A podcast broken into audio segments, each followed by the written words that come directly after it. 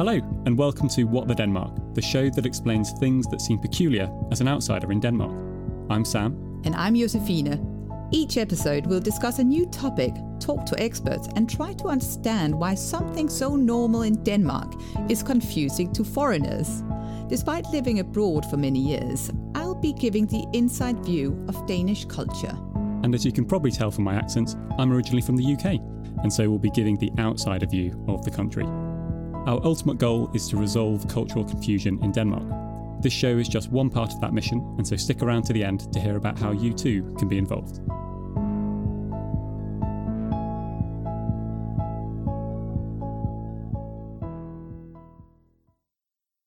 This is probably the hottest topic when it comes to non Danes moving to Denmark how to make friends with Danish people. Danes have a reputation for being tough to get to know and not always the warmest. This can make things difficult for those who are new in the country, or indeed Danes moving to a new part of Denmark. This is the first of two introductory episodes we're doing on Danish friendships. In this first episode, we're going to talk about some of the theory behind how and why friendships in Denmark are different, using the metaphor of coconuts and peaches. And in the following episodes, go into the practicalities of how to make friends with Danes. For now, though, let's go straight into it by starting with what it's like for non Danes living in Denmark looking for friends.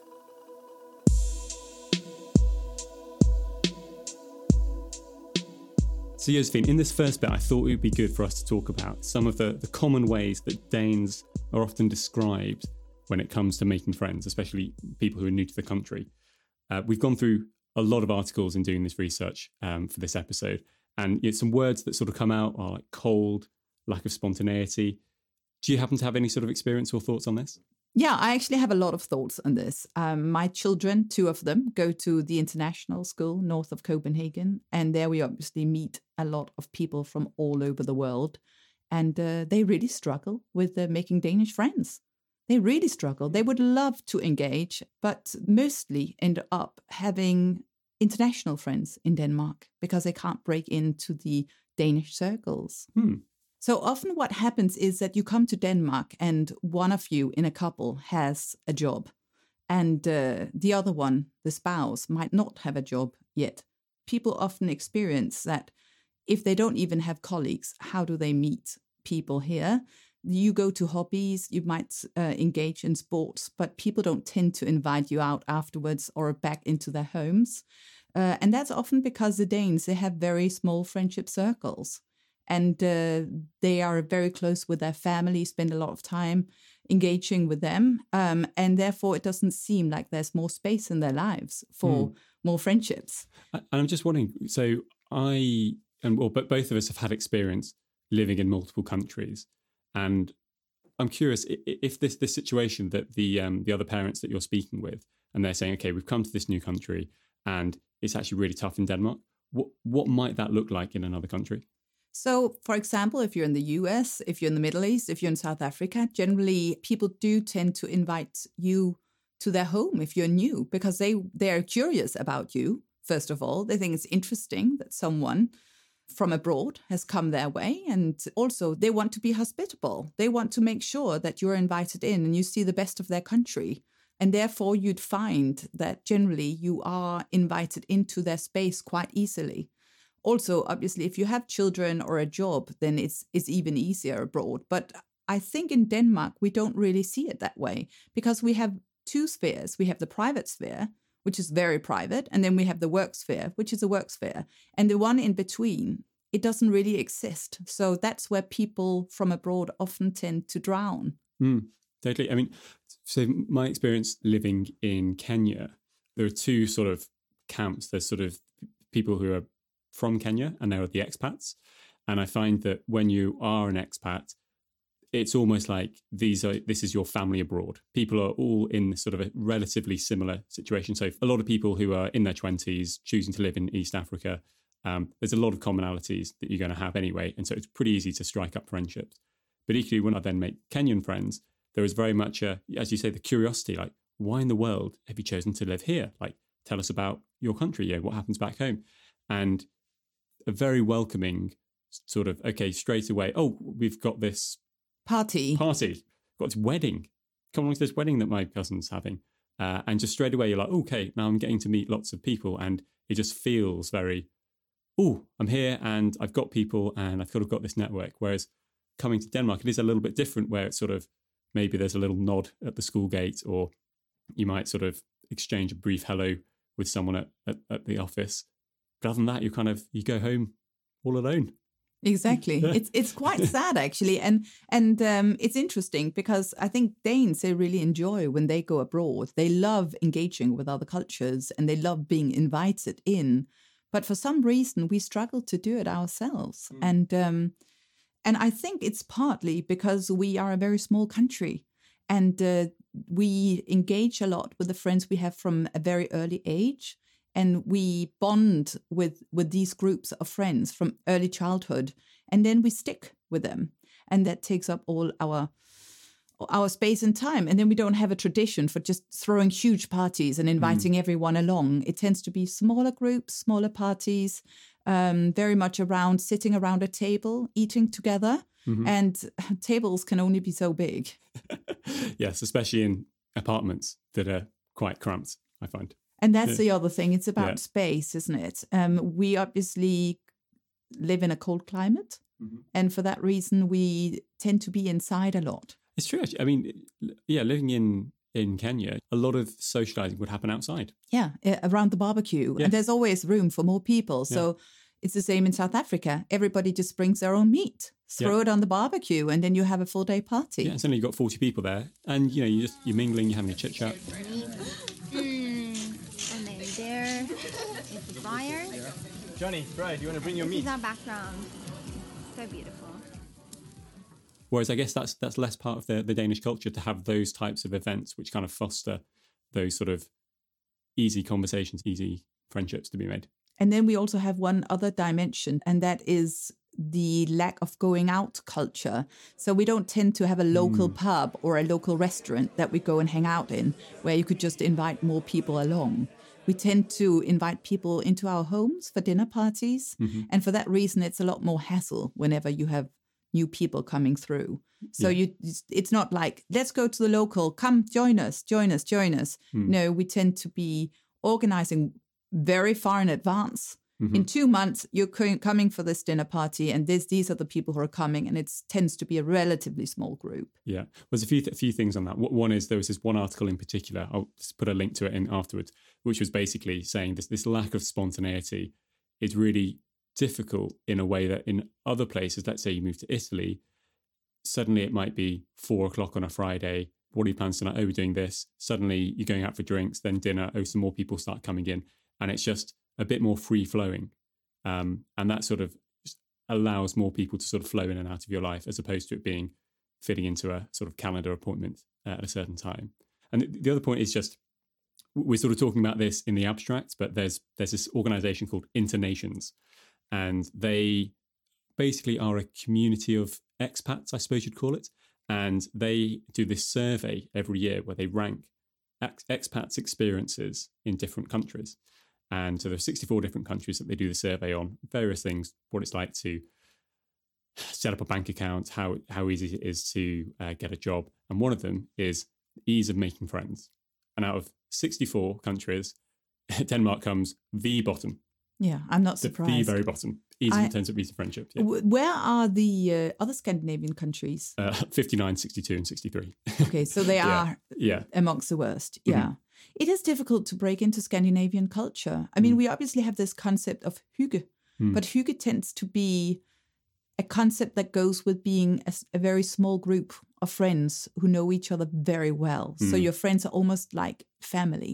Mm-hmm. You know each other well. You move in the same groups. And it is very difficult to break into that. And also in terms of the language barrier, Mm. it, we if you have such a close knit group, you will always be a bit of a disruptor if you don't speak the language and the lingo and know the culture. Oh my gosh, a hundred percent. Like I, jeg kan snakke lidt dansk, men, men but um, but I really feel it where I'm sort of yeah, in a you know chatting with a group of Danes, they're graciously speaking English, and I'm like, okay, I'm just gonna you know go to the bar or something, and I come back, and everyone's like clearly just reverting to speaking Danish, and they're just so at ease, and then somebody might sort of notice, oh, you know, Sam's come back, and then people switch to English, and I'm just like, oh, like yeah, I can at the moment I can talk about yeah, how was your week? or where do you live? Like, bor? Maybe a little bit more, but you know, the basics of like having a normal conversation. And I just, my, my heart goes out every time I see Danes like, switching for me and clearly having maybe a 80% conversation, let's say.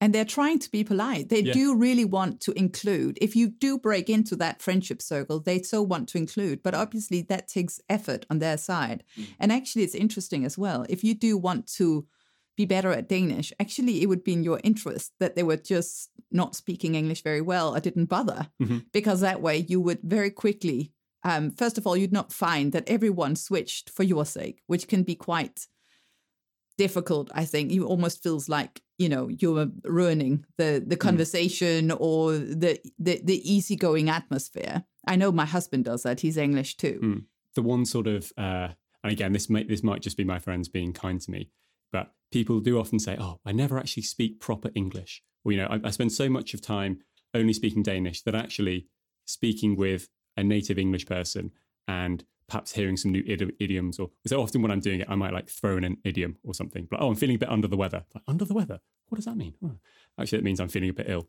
Um, so you know, I often try and do that because that idea of like learning a bit more about English and people getting to practice their English can actually be a bit of a, a benefit. Yeah. and i know particularly with the older generation they love when they get to practice their english actually. So that's also that's a positive part i think. And that's actually about engaging with you. They want to meet you where you are. And i think that's something that shows the danes actually do want to engage. It's just the danish friendship space is a very difficult one to break into. It's not that they don't want to Hmm. be hospitable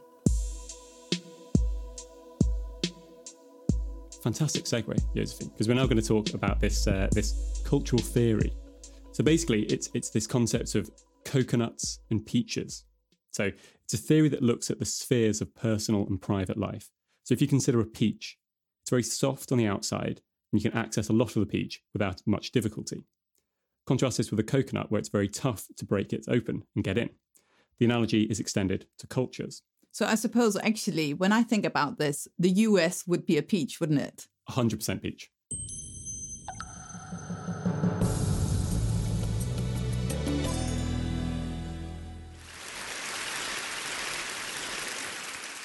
Kurt Lewin was a German psychologist who went to America. He said, How come Americans are so upfront with their information? You hardly know them and they talk about their cholesterol levels. And it's kind of interesting because he said, Americans are like peaches with a lot of accessible flesh, with a tough nut in the center. And we Germans are like coconuts. And as you see, we don't shave each other, right? Now, let's take the American model. When I went to America, I lived a couple of years in Philadelphia. The first thing they do when you invite people is they're in your refrigerator. Very public. But for most Europeans, it's not what you do. What the hell are you doing in my refrigerator, right? And then we didn't have a car, typically Dutch, you borrow one. In America, you need my car, here's my car. Have you tried this in Germany? Are you kidding? no way, he's my wife, but leave my car, okay? Now, according to Lewin, this leads to a specific relationship. If I relate to you, you relate to me, cut the crap, what is this about? Now, the biggest problems in diverse cultures is how does the peach meet the coconut? The danger zone. That was Fons Trompenaars, a Dutch organisational theorist and management consultant. His Seven Dimensions of National Culture Differences is a classic in the world of cross cultural communication. And that was taken from a TEDx talk he did in 2013. I remember I've had so many experiences, either flying somewhere or being in the US. And whenever you sit next to an American, they literally ask you about the most Intimate. intimate yeah so they literally ask you about the most intimate parts of your life about your upbringing about your home about your relationship and you sit there and They for a they ask dane you- that's they ask- really They weird ask you, what's your name? Oh my God. exactly and, but actually it's very refreshing and i also Hmm. find that when you sit uh, on a bus or on on a plane or in a restaurant and you have americans uh, on one of the tables or next to you then you know all about their lives even if you didn't sit next to them because they speak really loudly Yeah. but it's refreshing Mm. it's refreshing that they want to talk about that and i bet you learn a lot from meeting people all over and having these conversations. And and also just sort of again feeling welcome. So you, you know you, you arrive in US. Oh my god! Like tell me about your family. What's this? What's this? We're doing this. We're doing this. And just suddenly you're like, wow. Okay, I do feel part of this. The, the, the flip side of it is is the coconut, where very tough to get into. But but I think that the nice thing about the coconut is that once you're in, you're in. And that's the Danes, I imagine. And that's the Danes, exactly. Yes, that's the the Danes. Scandinavians. The to Sca- an yeah, exactly. Um, so on- once you're in, you're in, and so it can feel like at first, like, oh my gosh, you know, I'm here, really not feeling that welcome. But once you get to that point of, okay, I'm a friend with a Dane. In my experience, at least, it's like we are committed to each other. You're in is- now. Yeah, and I think that the thing which a lot of people say about the US is it can feel really welcoming. Oh my god, let's do lunch. Just take you to lunch one day, and so it feels very welcoming. But actually, it doesn't. People don't always follow through, and it's often a bit more for show. And actually, in terms of having those deep, meaningful friendships, that can often be a bit more difficult in the US. Yeah, and I suppose it's a matter of you being part of a bigger group. So it's what we call acquaintances. Hmm. Um, so an acquaintance, it's quite easy to become an acquaintance on kind of a friendship level in many cultures across the world. In Denmark, we you don't become an acquaintance in that way. You become either a friend or otherwise you're someone you nod at uh, at the entrance of the, the school gate or at work, um, wherever you come across each other.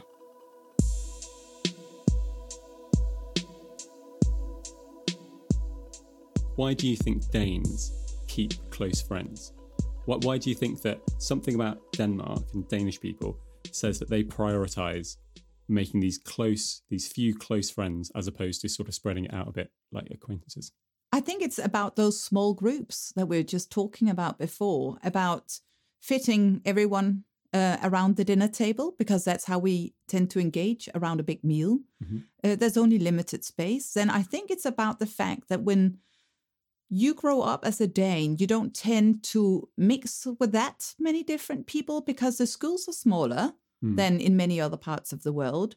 The class sizes are relatively small, and once you start at school um, as a child, you basically you stay in that same class with that same group of people through your whole um, education, first part of your education. So basically, from grade naught when you're six to grade nine when you're about 16, I think, you are with the same group of people.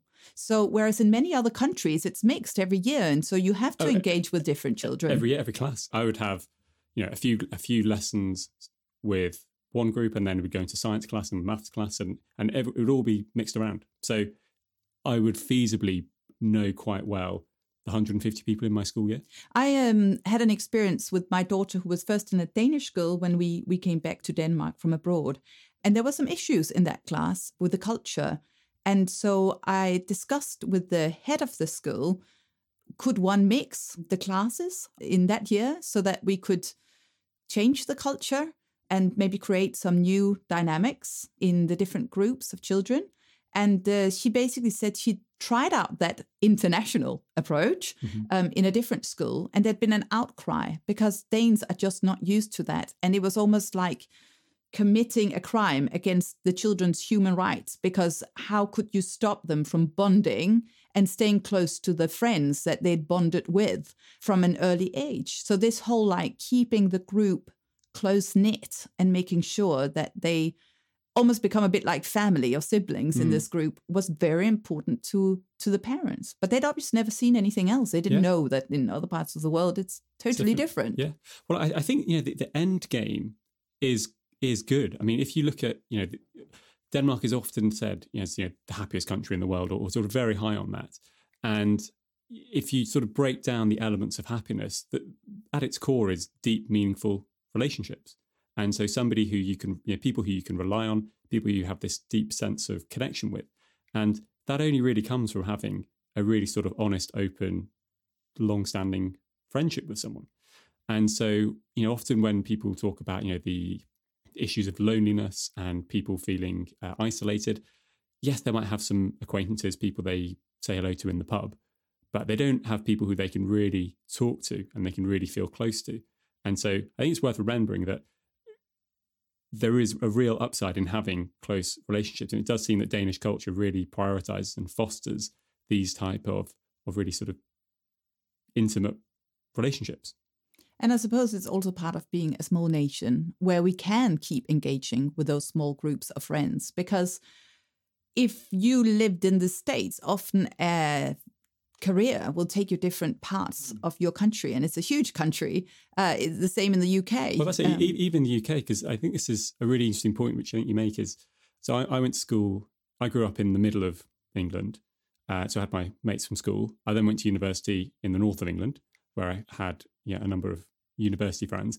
Then I went and lived in London for for four years, and so th- my home friends and my university friends very separate. Rarely would they ever meet or interact. And I think also when I was up at university in the north of England, it's maybe a four-hour train journey away.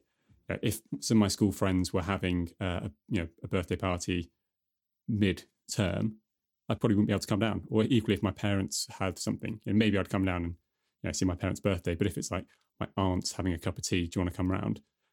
Yeah, I'm not going to make a four-hour train journey down for that. And so it really is sort of this this fact of okay, well, this weekend that I could be back home, continuing that relationship that I have with my home friends, I'm actually going to spend that developing new friendships. And so I do really see your point of okay, if if you only really are an hour away from anywhere in Denmark, then you really can that weekend. Oh, let's do go back and go to our aunt's. and you're expected to go. Expected the to go, Danes yes. get quite Mm. upset if you don't prioritize your friendships and your family. Hmm. And I even experienced that living across the world, that people expected me to fly back because there was an important round birthday party or something like that. You commit to each Mm. other.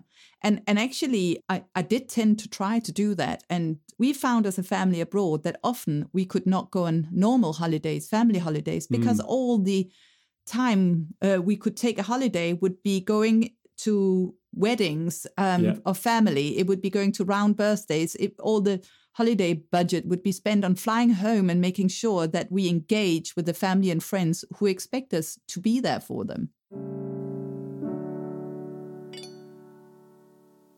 Well, certainly one thing I've noticed or experienced is this idea that when it comes to friendships and groups, less is more.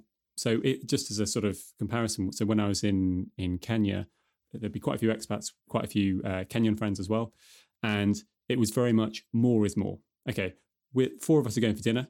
Um, oh my gosh, let's get Sam and Camilla come down. Let's get Conrad. Let's get these other people. Let's bring them along. Oh, you're doing dinner. Okay, well, totally. If we've got six people, that's you know five conversations you can have. If you suddenly got ten people, that's nine conversations you can have. Okay, this is brilliant. And so let's say that you've got, if you get a bit mathematical about it, you know, let's say you've got three nights out a week.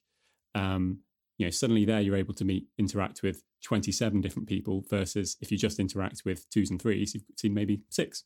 And so it just means that the number of people that you can feel in that sort of sphere of acquaintance slash friendship, um, there's just so much more that you can you can have. Whereas here it was very much like, okay, well, we've got, you know, we're going out for dinner, four of us, and you know, oh, should we bring so and so along? Ah, well, you know, it might mm, might sort of mix up the vibe. It, it was never necessarily said explicitly, but it was always like, ah, maybe that will kind of dilute the, the the the value that we get from it. Exactly. So you really think carefully about also- how you're mixing people, in, it, because is it someone from that group? Because you would have groups of friends in Denmark too, um, and sometimes you will mix them, but you're also very much aware that you know you don't want to rock the boat too much because actually you have this space with that group. There's that mm. intimate space here, and then maybe that could be another group, the family. There's this intimate space here. Mm. You'll have certain parties where you bring everyone in, but generally you will engage in smaller groups. Yeah, and it might sort of change the dynamic slightly. So if you've got a fairly sort of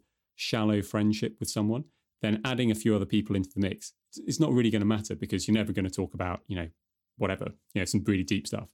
And so if you've got that sort of quite shallow relationship, then adding a few more people in doesn't really affect the dynamic. But if it is sort of like one of your core friends and you've only got a chance to see them once every three weeks and you need to talk to them about this terrible boss you've got or something, and then someone else comes in, you might not feel comfortable really going that deeply with that person. Conversation ruined. Yeah, so you kind of just have to talk about oh, it's in the weather or whatever. Yeah, Totally. I miss uh, my acquaintances, which were also my extremely good friends in South Africa. Yeah. And I loved engaging in crowds, as you mentioned. Mm-hmm. Um, and I felt that we could go quite deep, actually. Mm. Um, but it would be deep around the barbecue or deep around a campfire or deep in, in a different way that you get in Denmark for sure. Um, but I thought that the Danes could also learn from that way of engaging.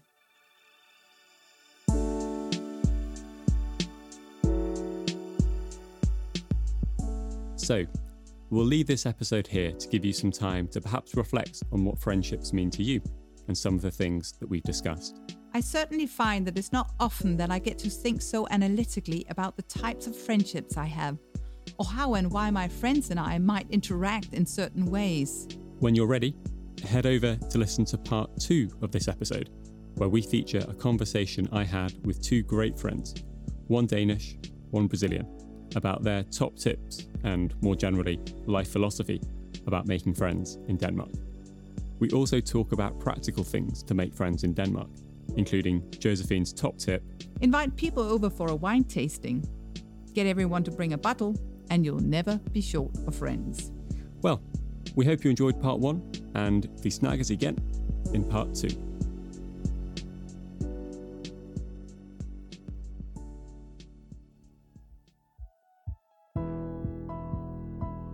Thanks to everyone who has helped in the creation of this episode, including David Dolyak, Guki Kuna Shivali, Reke Campbell, Andreas Poulsen, Kevin Mose, and Tevin Sudi. We hope you enjoyed the show. We're still early in our journey of resolving cultural confusion in Denmark and would love for you to join us by subscribing to the show on your podcast app. If you like this episode, please consider telling a friend about it, and you can also head over to www.whatthedenmark.com to receive our newsletter. Thanks for listening. I'm Josephine Volkvarts. And I'm Sam Floy. If we just practice speaking, so, uh, Yeah. so I'm on this one, Cool. you're on that one. Actually, it works really well to be standing, doesn't, Doesn't it? Yeah. Yeah.